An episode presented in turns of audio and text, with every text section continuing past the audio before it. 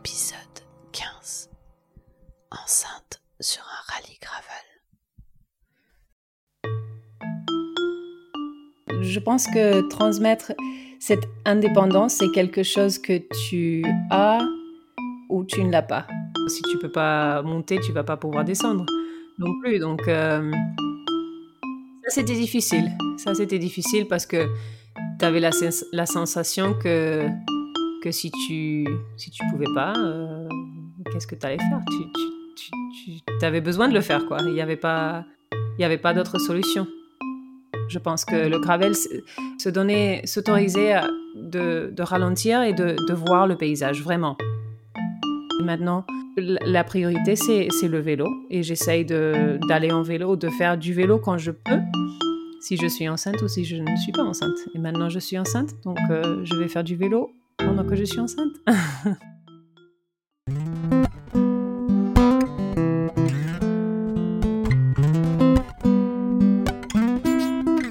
Depuis lors, j'ai eu d'innombrables aventures à vélo. Beaucoup avec mes proches et beaucoup seul. J'ai traversé le Golden Gate Bridge sur un vélo trop petit avec mon mari et ma sœur à peine visibles à côté de moi, l'épais brouillard obscurcissant à la fois mes compagnons et la vue. J'ai roulé sur une myriade de routes de gravier, poétiquement connues sous le nom des voies vertes de Catalogne ou des sentiers ferroviaires australiens. Je me suis faufilé entre les voitures et les nids de poules au Vanuatu, j'ai parcouru les routes françaises, danoises et américaines, et j'ai côtoyé les vélotaffeurs aux heures de pointe à Londres, Barcelone et Sydney. Enfin, je me suis entraînée régulièrement et j'ai participé à plusieurs courses d'ultra. Je pense que je peux sereinement dire que le cyclisme, j'ai ça dans le sang. Voilà comment se décrit Ella Barlow. Elle a débuté le vélo très jeune et y est revenue en tant que jeune adulte, une flamme qui s'est alors allumée lentement mais sûrement pour aujourd'hui la consumer de bonheur au quotidien. Dans une volonté de toujours faire plus de vélo et surtout de repousser toujours plus ses limites personnelles, la jeune femme s'inscrit en 2022 au rallye Komoot qui traversera les montagnes Vacías en Espagne. Alors, quand une semaine après son inscription, elle apprend qu'elle est enceinte de sa seconde petite fille, elle prend très peu de temps à choisir de continuer la route. À son rythme, certes, mais quel rythme Pour ce 15e épisode, je vous emporte donc dans la roue de cette Australienne hors du commun et de son lycra tout déformé. Un épisode qui nous parle de rage, de volonté, mais aussi de folie douce. Bonne écoute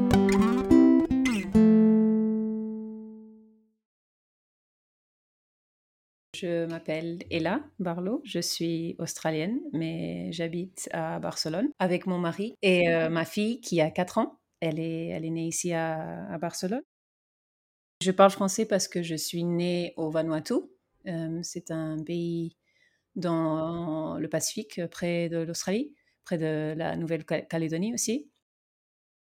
Mon père, il était, il était euh, pilote et euh, ma mère, elle était euh, avocate. Et j'ai vécu là-bas 12 ans.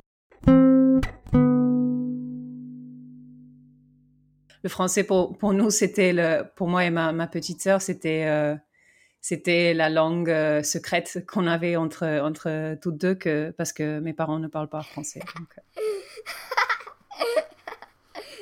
Mon père, il avait six filles. Donc, et moi, je, moi et ma petite sœur, euh, nous sommes les, les, plus petites. Mon père, je pense qu'il parlait un peu plus, qu'il il nous disait pas qu'il comprenait, je pense. Et je crois que de temps en temps, il, il, comprenait un peu plus que qu'on savait. Mais, euh, mais oui.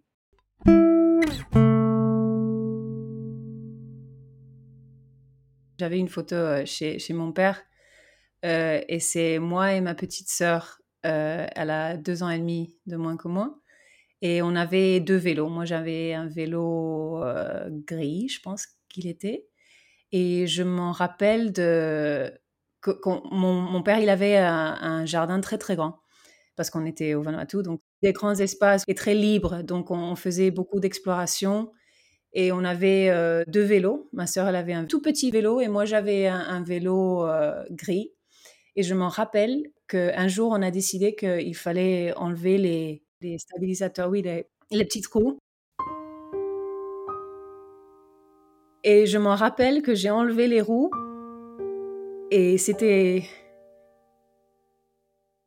cette sensation de liberté d'enlever les petits roues et, de voir que que je peux bouger toute seule sans l'aide de, des, petits, des petits trous. Et c'était vraiment une sensation incroyable. Je pense que j'avais, euh, je pense que j'avais, je sais pas, peut-être 5-6 ans, donc euh, ça fait longtemps, quoi.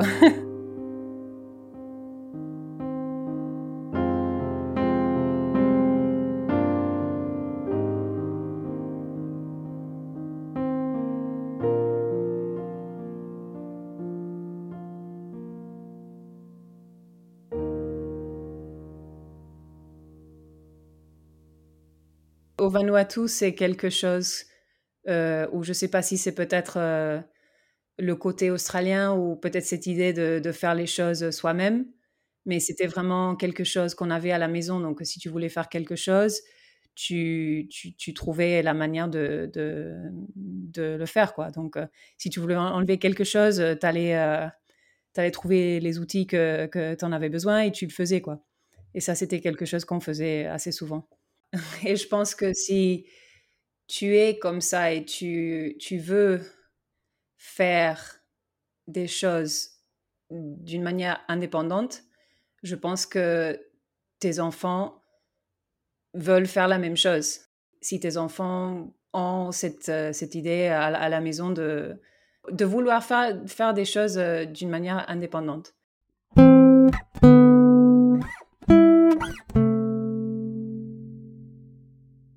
Quand j'étais petite, je me rappelle qu'on faisait du vélo. Et après ça, en Australie, je pense pas que j'avais un vélo.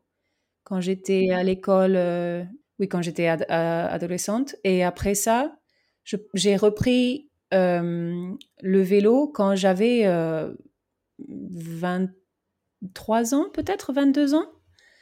Et c'est vrai que c'était ma sœur, encore une fois, qui m'a qui m'a dit qu'elle voulait, euh, elle voulait faire un voyage euh, ensemble. Et donc, j'ai repris le vélo, euh, vers 22, 23 ans peut-être.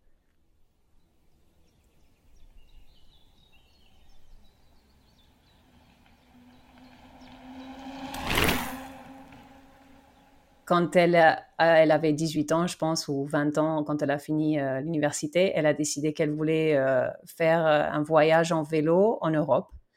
Et donc, elle, elle était en Europe avec son vélo, avec son copain. Euh, et moi, j'étais à Barcelone. J'étais en train de commencer euh, une histoire avec euh, mon ex-mari, mais à la fin, ça n'a pas marché. Donc, j'étais à Barcelone sans, mari et, avec, avec des plans un tout petit peu différents. Je ne savais pas bien si je voulais retourner en Australie ou si je voulais rester ici. Et du coup, elle m'a dit, euh, je suis en Italie, si tu veux venir, euh, viens avec moi. tu peux changer un peu euh, de mentalité, tu peux sortir un tout petit peu de, l'Espagne et, on verra. Et donc, quand je suis arrivée, elle avait, elle avait son vélo. Et elle m'a dit, du coup, est-ce que tu veux faire un tout petit voyage? On fait 40 km ou on fait quelque chose de tout petit pour voir si, euh, si, si t'aimes bien ou ouais, on peut passer le temps ensemble, quoi.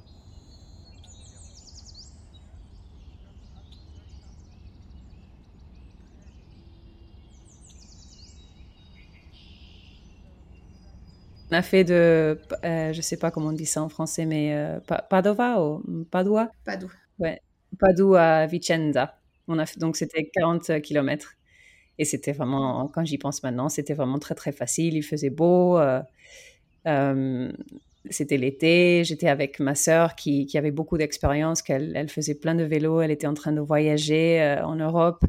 Et c'était vraiment, encore une fois, une, une sensation de, de, liberté, quoi. Cette, cette idée de, de pouvoir voyager avec un vélo et deux jambes et de pouvoir euh, faire un voyage comme ça.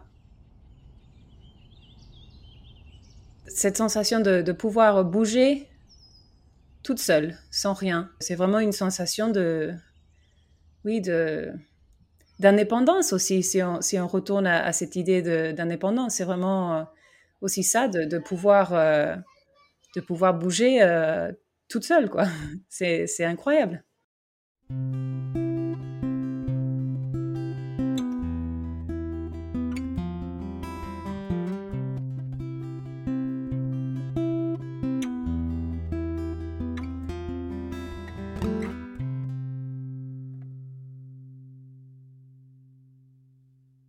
la flamme, elle est revenue, mais c'était pas exactement euh, c'était pas quelque chose de une explosion. C'était quelque chose, heu, c'était pas du jour au lendemain que que j'ai décidé que oui, heu, ça y est, je vais aller en vélo tout le temps, heu, ça c'est mais c'est vrai que j'ai j'avais le vélo en en Italie. Je suis revenue en à Barcelone avec le même vélo et du coup, j'ai commencé à utiliser le vélo comme, comme, mode de transport. Donc c'était vraiment quelque chose que que j'ai incorporé dans ma vie quotidienne.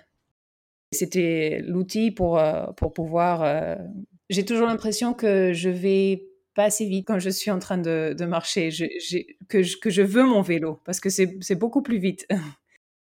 Et après, je pense que comme c'est vraiment quelque chose qui qui est assez, heu, normal, on va on pense à à quelque chose de plus, non? Donc, heu, on a le vélo, on pense, heu: «Je peux aller, heu, je peux aller au resto, je peux aller au travail.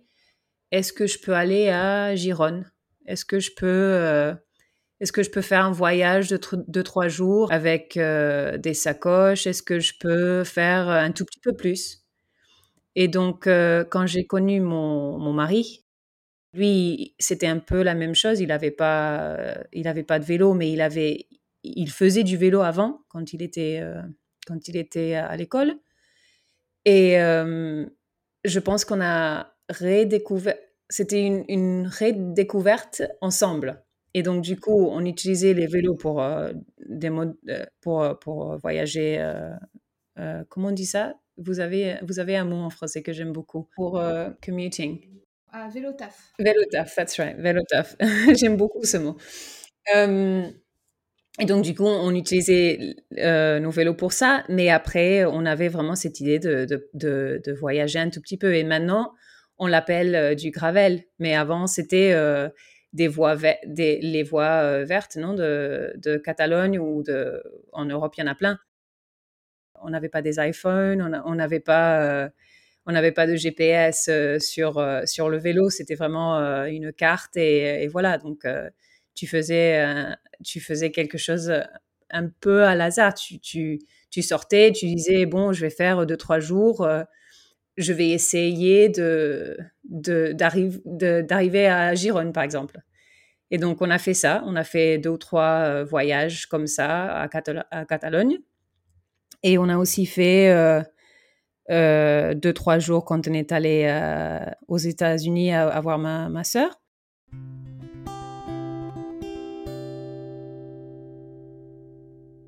Ça me fait rigoler maintenant parce qu'on savait vraiment pas ce qu'on était en train de faire, quoi.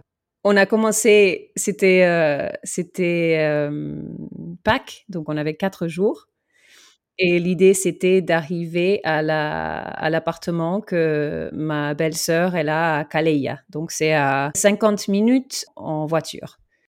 C'était l'idée, donc on voulait on voulait arriver à Calella, hem, pour aller voir, la famille de de Dani, de mon mari et on a on a tout préparé ou on pensait qu'on avait tout préparé.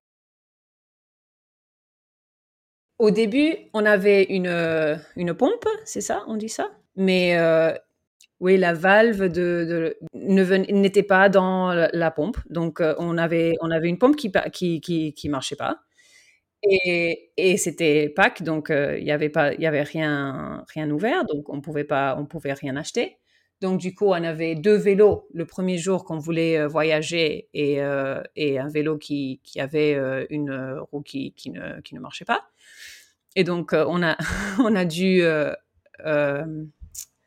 on a dû, attendre 1 jour de plus pour commencer le voyage. Donc ça y est, là, déjà, c'était, heu, c'était pas exactement le début qu'on voulait et heu, après mon mari, il a eu je pense qu'il savait pas qu'on avait besoin avec les les pédales, il faut chan c'est la direction contraire quand on enlève le le pédale, hem et du coup, heu, il a il a arraché le il a mal fait le la connexion et donc du coup, il avait pas de pédale avec, son vélo. Et en plus, c'était pas son vélo, c'était le vélo de son beau son beau-frère Donc, on a dû aussi expliquer qu'on avait, qu'on avait abîmé son vélo et qu'on ne pouvait plus utiliser son vélo. Et plein de choses comme ça. On avait aussi, aussi une, how do you say this? A stove, like a, ce que tu, ce que tu utilises pour réchauffer la nourriture pour le, soir quand tu es dans le camping ou, quelque chose. c'est ça, un réchaud. D'accord, donc le réchaud. Ça, c'est un mot que j'ai vraiment jamais utilisé en, français. Donc, le réchaud ne, marchait pas. On a eu, c'était, c'était un bruit incroyable quand on était dans le camping et du coup, on a pensé qu'on on allait avoir une explosion avec le réchaud. Donc, on a dû aller à un restaurant chinois parce qu'il n'y avait rien d'autre. Et donc, plein de problèmes comme ça. Mais à la fin, le truc que j'aime beaucoup, c'est que j'ai ces souvenirs de d'avoir plein de problèmes, mais également on voulait refaire le voyage. Et donc ça, c'est, je pense que ça c'est ça c'est la morale. Ouais, on dit ça, ça c'est ouais, de l'histoire, non? Que c'était un séjour de 2-3 jours pour arriver 50 km et après on est on a pris le train et c'était à Barcelone pour euh, le lendemain pour euh, retourner au travail. Donc euh, Ouais, c'est une expérience. On savait qu'on n'allait pas aller très loin, mais quand on l'a fait, euh, c'était euh, ouais, c'était cette impression de, de, de voyager à Calais qui c'était semblait tellement tellement impossible, mais à la fin on, on a pu, euh, ouais, on est arrivé quoi.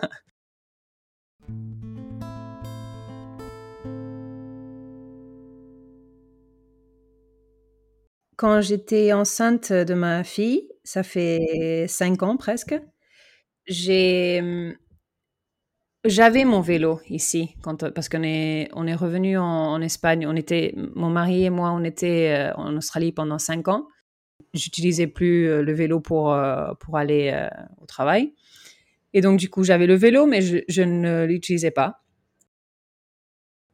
Et après, j'ai commencé à suivre euh, les, courses donc, de ultra. Donc, euh, euh, la course que j'aimais beaucoup, ça s'appelle The Indian Pacific Wheel Race, qui commence à Perth, en Australie. On passe par Adelaide, par Melbourne et on monte jusqu'à Sydney. Donc, c'est 5000 km et vraiment, ça traverse, ça traverse l'Australie. Et ça, pour moi, c'était vraiment quelque chose de... C'était incroyable, cette idée de, pouvoir traverser mon pays. Mon père, il avait le cancer en 2016 et la première course de the Indian Pacific Wheel Race, the Indy Packs, euh, ça se dit aussi, euh, c'était en 2017. Et mon père, comme il était pilote, il, voyageait beaucoup en Australie. Il, parlait toujours euh, des, petites villes qu'il voyait euh, euh, depuis, euh, depuis son, avion. Donc c'était vraiment une expérience cathartique pour moi parce que j'avais l'impression que j'étais en train de suivre, je sais pas, une route que peut-être mon père il avait vue depuis son avion. Je sais pas, c'était quelque chose de, de beau pour moi.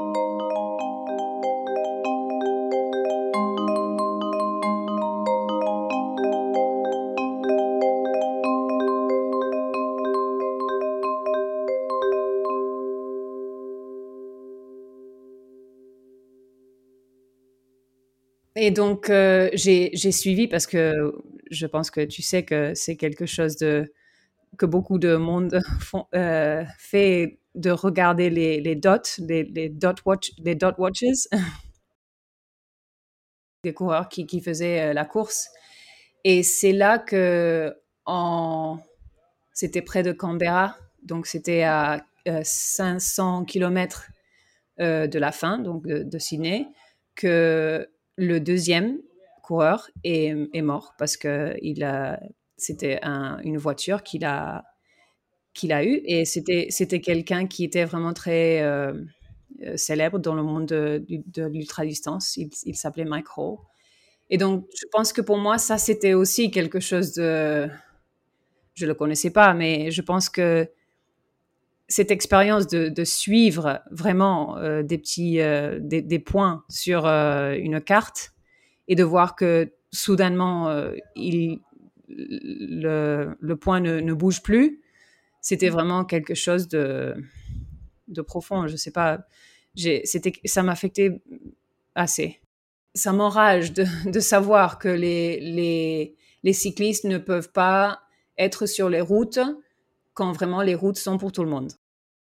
J'étais en colère et donc euh, du coup, je pense que j'ai pensé que si on a besoin on a besoin d'avoir plus de cyclistes sur les routes, pas moins quand quand ça passe, quand quelque chose comme ça de grave passe.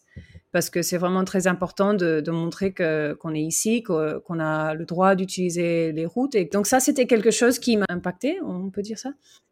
Et donc du coup, je pense que j'ai commencé à vraiment y penser à cette idée de si d'autres personnes peuvent, peuvent faire des, des, trucs, des trucs fous comme ça, pourquoi, pourquoi pas moi? Et euh, j'ai parlé avec mon mari, il, m'a dit euh, T'es folle, mais, euh, mais je comprends que t'es folle, c'est pour ça qu'on est ensemble et c'est pour ça que, que je t'aime. Et si tu veux, je t'aide. À la fac, il a fait Exercise Sciences in English. Donc, il, il a fait fac de sport et il, il, est mon, mon trainer, mon entraîneur, oui.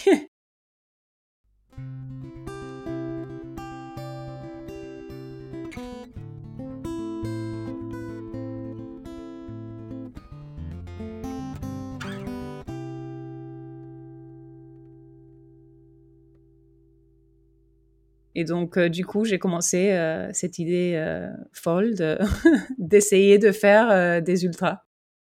Mais du coup, donc j'ai décidé que je voulais faire quelque chose. Et mon mari, parce qu'il est très, what's the word, sensible, je sais jamais dire ça en français. Il est, il est raisonnable, raisonnable, pratique peut-être. Et et donc, du coup, euh, il m'a dit c'est une très bonne idée si tu veux faire, euh, si tu veux faire, si tu veux t'entraîner, mais je pense que c'est une bonne idée de, trouver quelque chose un peu plus court.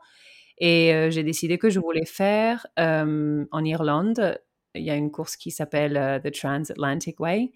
Et c'est de, de 2500 km, qui est aussi vraiment pas du tout court. C'est une course vraiment très longue aussi.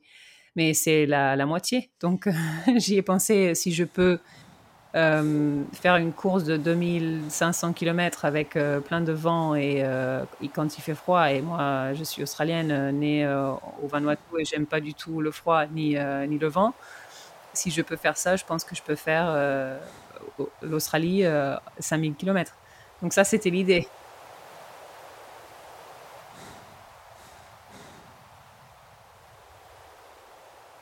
Mais du coup, avec euh, Covid, j'ai pas pu faire euh, Transatlantic Way euh, ni en 2020 ni en 2021 parce que il voulait pas, on pouvait pas entrer en Irlande, donc c'était pas possible. Et euh, donc à la fin, quand je pensais que j'allais pas pouvoir faire une course en 2020, j'ai vu que Biking Man faisait en septembre à Portugal une course de 1000 km. Donc ça, c'était ma première course c'était compliqué pour moi parce que quand tu quand t'entraînes pendant un an, que tu es vraiment, tu, c'est une dédication, non? C'est une priorité dans ta vie.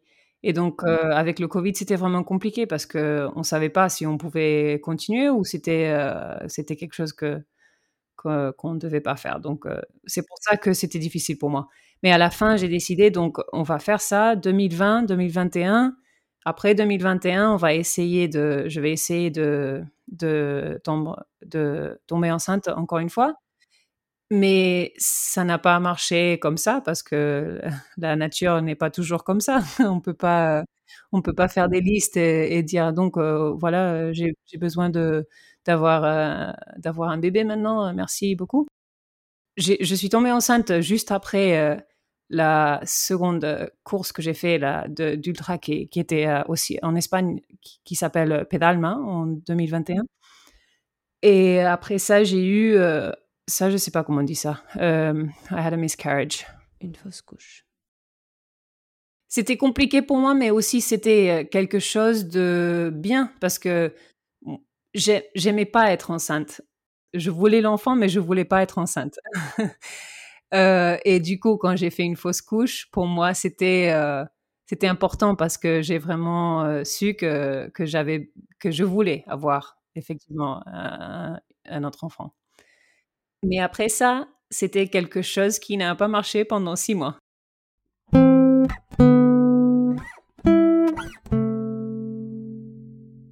Montañas Vacías, c'est une trace, donc c'est pas une, c'est pas vraiment une course.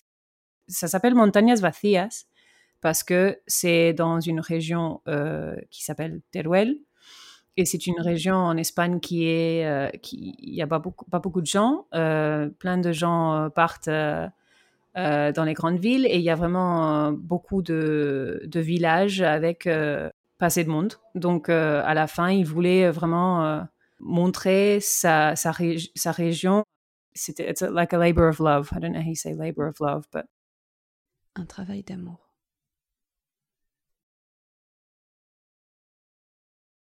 C'est ça qui est très très intéressant parce qu'il a fait tout seul quoi.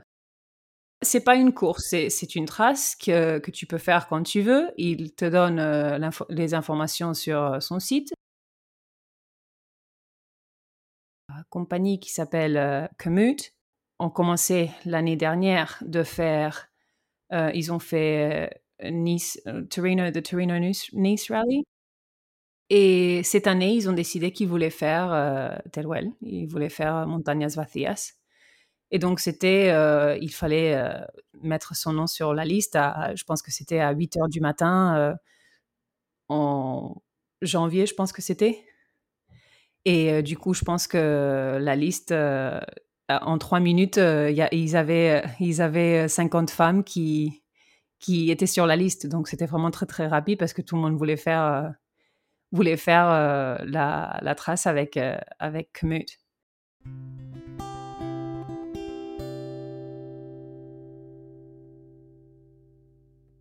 Ces traces qu'ils font, c'est vraiment pour les femmes parce que c'est cette idée de, de, vouloir voir plus de femmes en vélo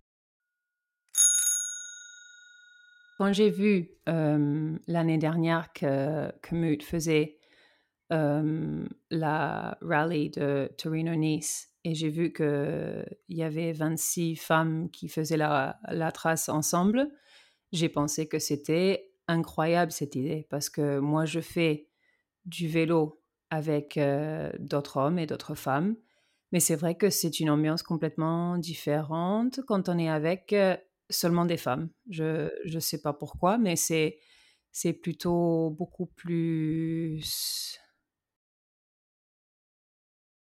Let me try and explain it in English so that you understand what I'm trying to say. Laisse-moi t'expliquer ça en anglais pour que tu comprennes mieux ce que je veux dire. Je ressens plus une communauté en roulant entre femmes et aussi un accord tacite de passer l'obstacle ensemble. Le sujet n'est pas qui peut atteindre le sommet en premier, mais plutôt peut-on mener tout le monde au sommet ensemble.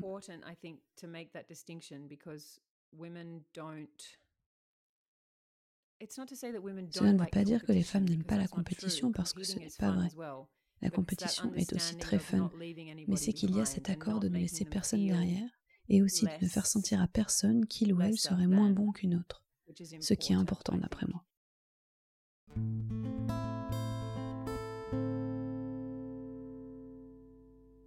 Et donc, cette idée d'être seulement avec des femmes, ça m'a beaucoup plu.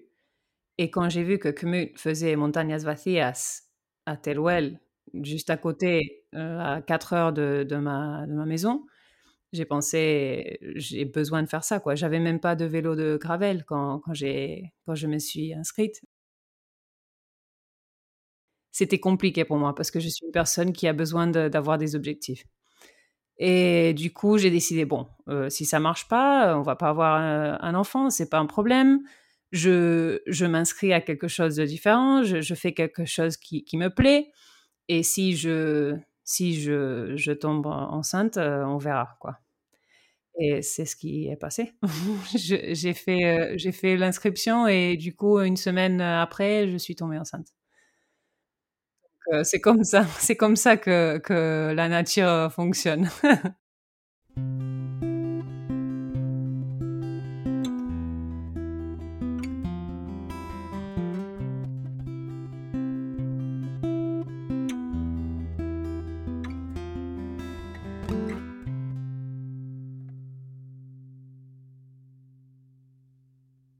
J'étais enceinte de 13 semaines quand on a commencé, le jour même, parce que c'était un vendredi et ouais, c'était 13 semaines. J'ai su que j'étais enceinte. Je savais pas si je voulais faire le rallye parce que je voulais pas faire quelque chose de, de bête, quoi. Mais à la fin, j'ai décidé, bon, je me sens bien, je peux toujours rouler. Donc j'ai décidé, si je peux, je vais essayer de, de faire, de faire le rallye. Et j'ai eu de la chance parce que j'ai contacté avec euh, et Gabi, elle m'a dit que je pouvais avoir une, une, une copine avec moi. Donc, Marie, elle s'appelle, elle, elle, habite ici à Barcelone aussi, elle a pu s'inscrire, donc on a pu faire la, le rallye ensemble. Et ça, c'était vraiment très, très bien pour moi parce que j'avais quelqu'un avec moi pour, pour faire la, la trace et j'avais vraiment l'impression que oui, que, que j'étais pas toute seule, quoi. J'ai fait, j'ai commencé euh, Montañas euh, avec l'espérance de pouvoir terminer. Mais le truc que j'aime beaucoup avec Montañas Vacías, c'est que on peut faire beaucoup de changements si on veut. Donc, parce que c'est gravel, mais c'est aussi dans une région très euh, empty. How do you say empty? Il n'y a, pas beaucoup de monde, donc il y a plein de routes euh, avec personne aussi, donc c'est vraiment pas du tout un problème si on veut faire des, des raccourcis. Donc euh, je savais qu'on pouvait tenter de faire la, la trace euh, entière ou on pouvait faire des, on pouvait faire des, des raccourcis si on voulait. Et donc du coup, j'ai commencé avec cette idée de tenter de faire la trace entière mais je savais que je pouvais, euh, je pouvais euh, faire des raccourcis si je voulais. Et c'est ce qu'on a fait et ça a bien marché.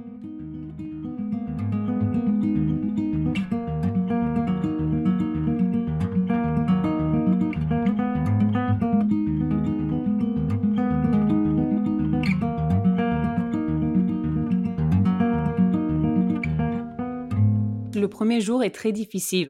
Quand on a commencé, tout le monde est sorti plutôt euh, ensemble et tout le monde, je pense que c'est ça, ça passe toujours. On commence, on a, on a de l'énergie, on veut, on veut bouger vite, on veut rouler.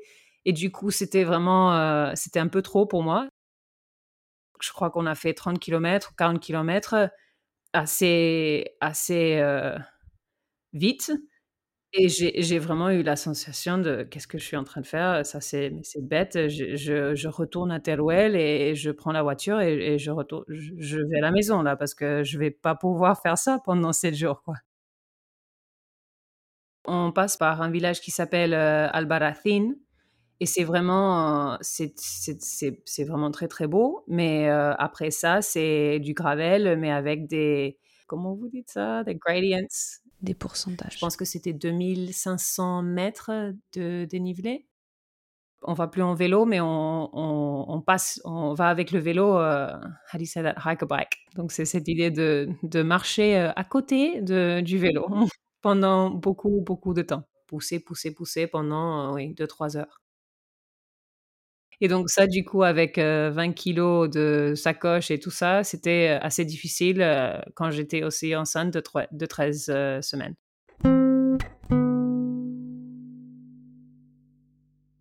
Tu peux pas monter, tu vas pas pouvoir descendre non plus. Donc ça, c'était difficile. Ça, c'était difficile parce que tu avais la, sensation que, que si tu si tu pouvais pas, qu'est-ce que tu allais faire tu avais besoin de le faire, quoi. Il n'y avait pas, il y avait pas d'autre solution.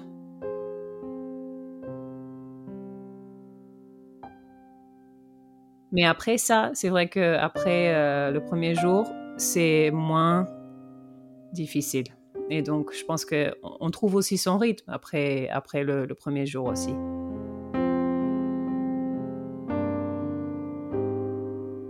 Mais c'est vrai que le premier jour était, était difficile.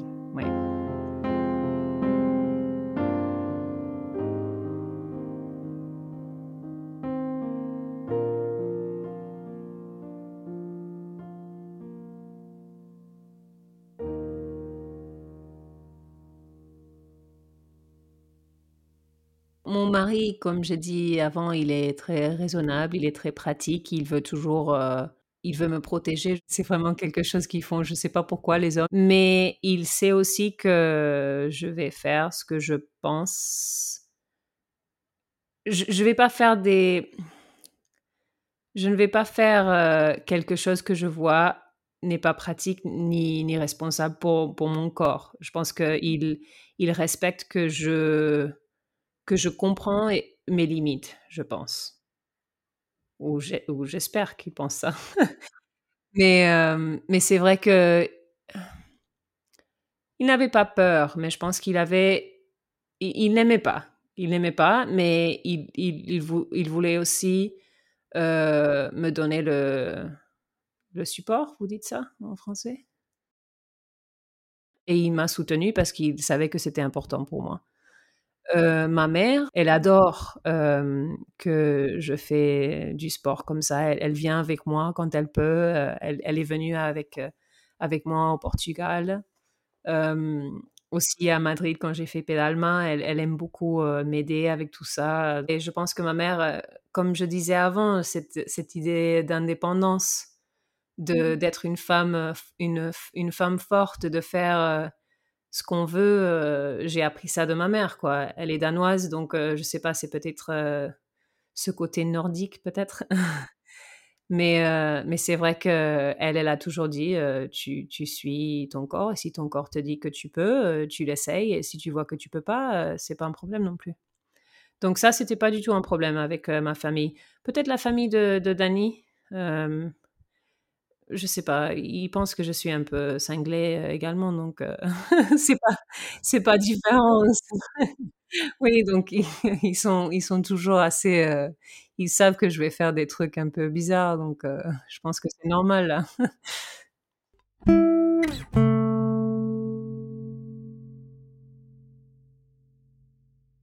Mais c'était la première fois que je faisais quelque chose,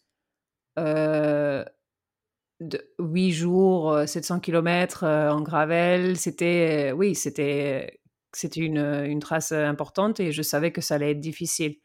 Donc oui, j'avais un tout petit peu peur parce que c'était quelque chose que je n'avais pas fait forcément et et surtout avec, heu, un vélo qui était nouveau aussi parce que je l'avais acheté, j'ai acheté le vélo pour, pour faire ce cette trace.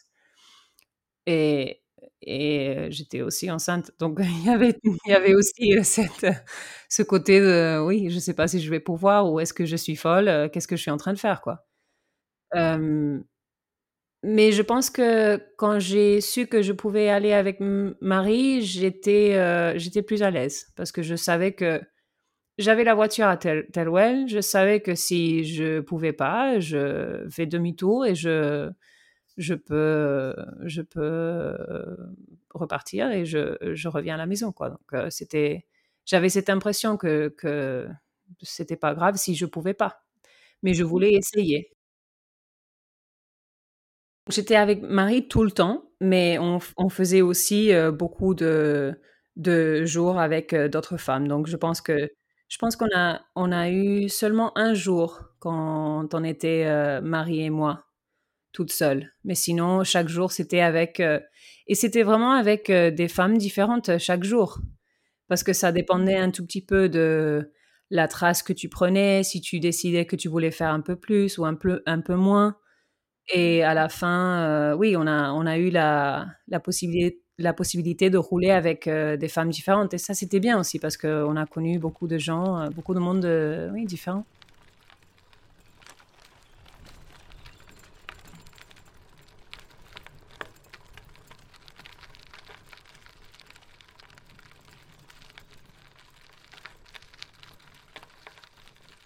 Marie, elle est plutôt une personne qui a fait beaucoup de bikepacking. Donc elle elle a vraiment, heu, elle fait ça. Elle elle se elle se lève pas pas à cinq heures du matin pour, sortir, heu, pour faire, heu, 300 kilomètres, heu, avant le déjeuner. Et ça, c'était vraiment exactement ce que j'avais besoin. J'en avais besoin de ça. Oui, elle me protège de moi-même. J'aime beaucoup cette expression et c'est vrai. J'avais mon mari, heu, dans l'oreille, mais j'avais Marie à côté qui me qui me rassurait, qui me disait c'est pas grave si on on fait pas 100 km aujourd'hui et là. Tu l'imposes à toi-même et personne va regarder ton Strava et va dire ouf, regarde, elle a elle a pas fait 100 km aujourd'hui, mais je sais pas ce qu'elle fait, mais qu'est-ce qui se passe ici? Et c'est vraiment quelque chose qu'on a besoin d'apprendre aussi de soi-même que on peut faire des courses et des ultras et des choses mmh, comme ça, mais c'est aussi bien de pas toujours faire des choses comme ça. Et ça, j'ai appris ça et c'était pas une frustration à la fin parce que j'ai accepté que c'était quelque chose de différent et que c'était aussi important.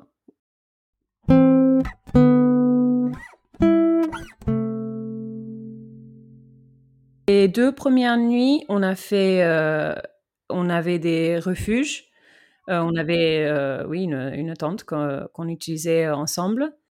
On était peut-être 20, 20, ouais, 20, 25 peut-être, ouais.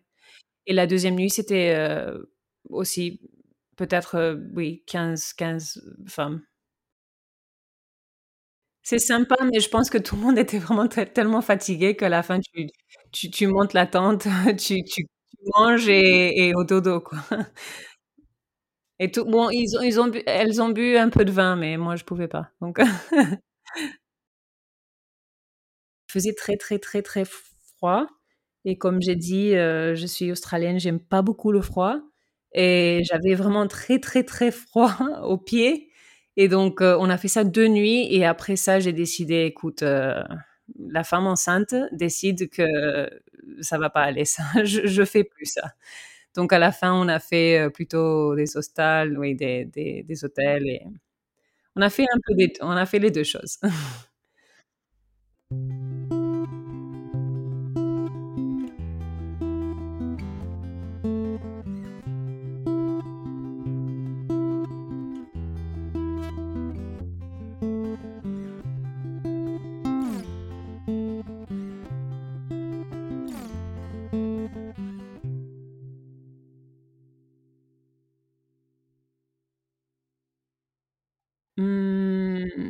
quand je pense à ces jours-là, pas une odeur, mais plutôt le bruit d'un oiseau. Je pense que c'est le coucou, mais je sais pas si c'est ça, parce que j'ai j'ai jamais vu l'oiseau, mais j'ai entendu et j'ai écouté. coucou, coucou, coucou. Et ça, c'est un bruit, par exemple, en Australie, on a plein de plein d'oiseaux, plein, plein, plein d'oiseaux avec plein de bruits différents. Mais pour moi, ça, ça m'a marqué beaucoup ici en Espagne parce que c'est un bruit que, que je connaissais pas et je, pense que oui, c'est l'oiseau le coucou. Mais c'était chaque jour on, entendait coucou, coucou, coucou. Et c'était ouais, ça m'a beaucoup plu ça.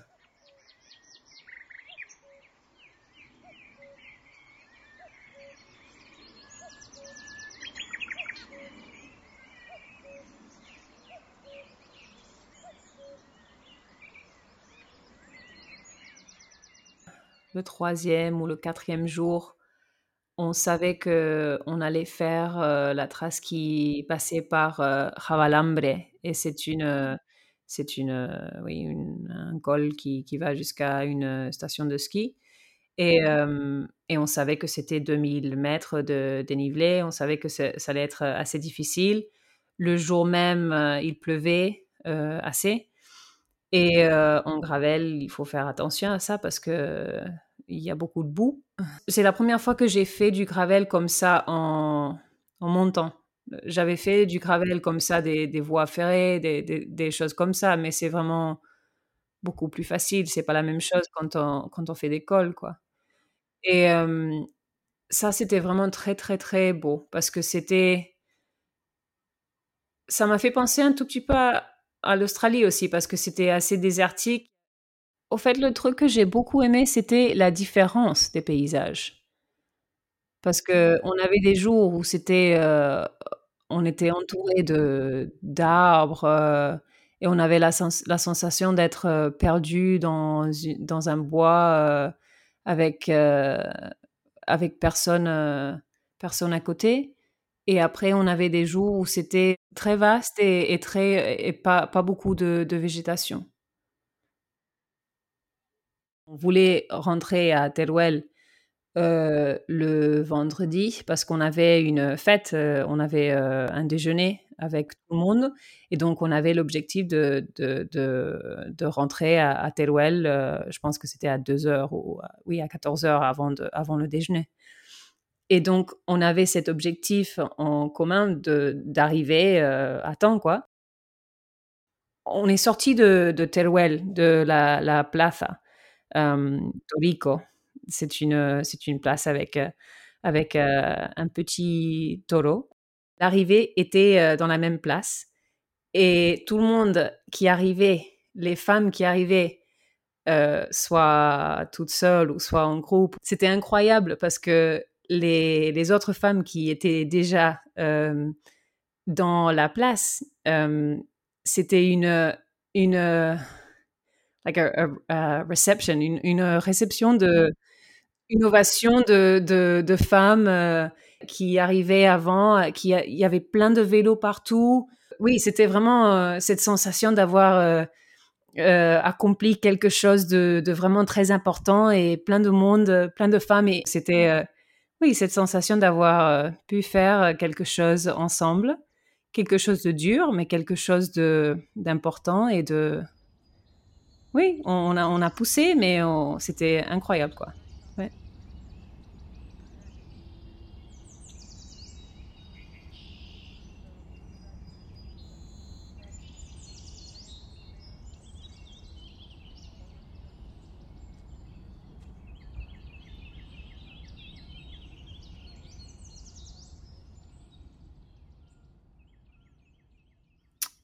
En ce moment, je n'ai rien de prévu parce que j'ai peur que si je pense à...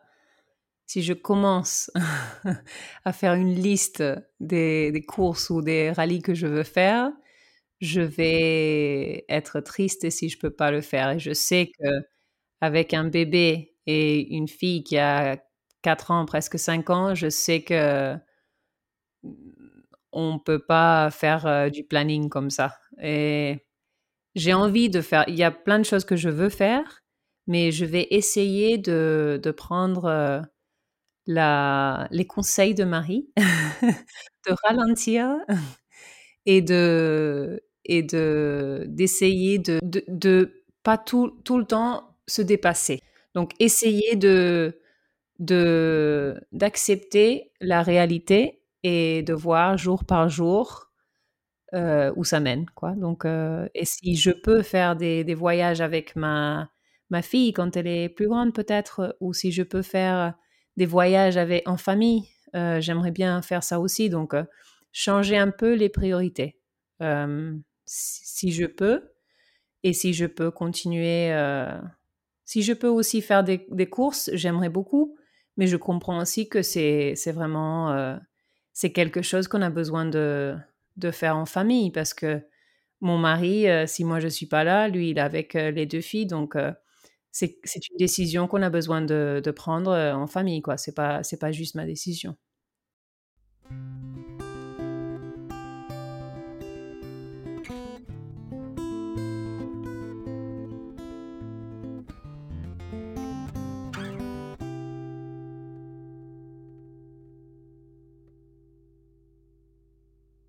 J'aime beaucoup l'idée de faire des choses ensemble. Le problème, c'est que je suis, comme j'ai dit, personality A type. Et donc, j'ai envie de, faire, euh, je fais des listes et je, veux le faire. Euh, oui, si je fais pas ça, je vais être vraiment très, très triste et dépressive. Mais ça aussi, c'est bien parce que si on est avec des enfants, on peut pas faire 100 euh, km par jour. Euh, dans les montagnes Vatias. Donc euh, ça, c'est bien pour moi aussi. J'ai besoin de, changer un tout petit peu. Ça ne veut pas dire que j'ai n'ai pas envie de, faire plus de cours. Je vais faire plus de cours. Mais c'est vrai que j'ai besoin de... Il faut faire l'équilibre, non? Il faut, euh, essayer d'avoir des priorités, mais aussi de comprendre que chaque personne, chaque personne a ses, nécessités. La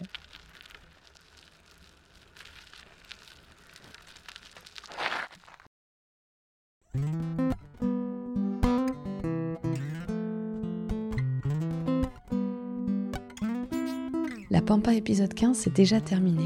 J'espère que cet épisode vous a plu. Si oui, mettez des étoiles dans ma vie en vous abonnant au podcast et en abonnant vos proches, en me mettant un petit commentaire 5 étoiles et en me suivant sur Instagram at sopampastique. C'est très important pour faire connaître le podcast et ainsi faire découvrir le voyage à vélo. Je vous en remercie beaucoup d'avance. La force d'Ella que vous avez découverte dans cet épisode n'est pas sans rappeler celle d'Aurélie qui est à Dijon à Pékin en 2019. Si ce n'est pas déjà fait, vous pourrez donc prolonger l'aventure avec cette écoute dont je vous mets le lien dans les notes de l'épisode. Merci à Ella pour ta gentillesse et ton enthousiasme. Merci beaucoup pour l'inspiration. Depuis notre enregistrement, Ella et Dani ont accueilli leur petite Sophia et je vous transmets à nouveau toutes mes félicitations. Vous pouvez suivre les aventures d'Ella sur son compte Instagram at EllaBibike ou sur son blog très bien écrit Ultra Biking Bee. Toutes ces données sont dans les références de l'épisode. La musique est de Cédric Clavel, les textes lus sont des textes traduits en français depuis les jolis textes d'Ella, et le mixage et le montage est de moi-même. Pour nous, on se retrouve dans 15 jours pour un épisode de la Reco de la Pampa, et d'ici là, parlez de nous. À toutes!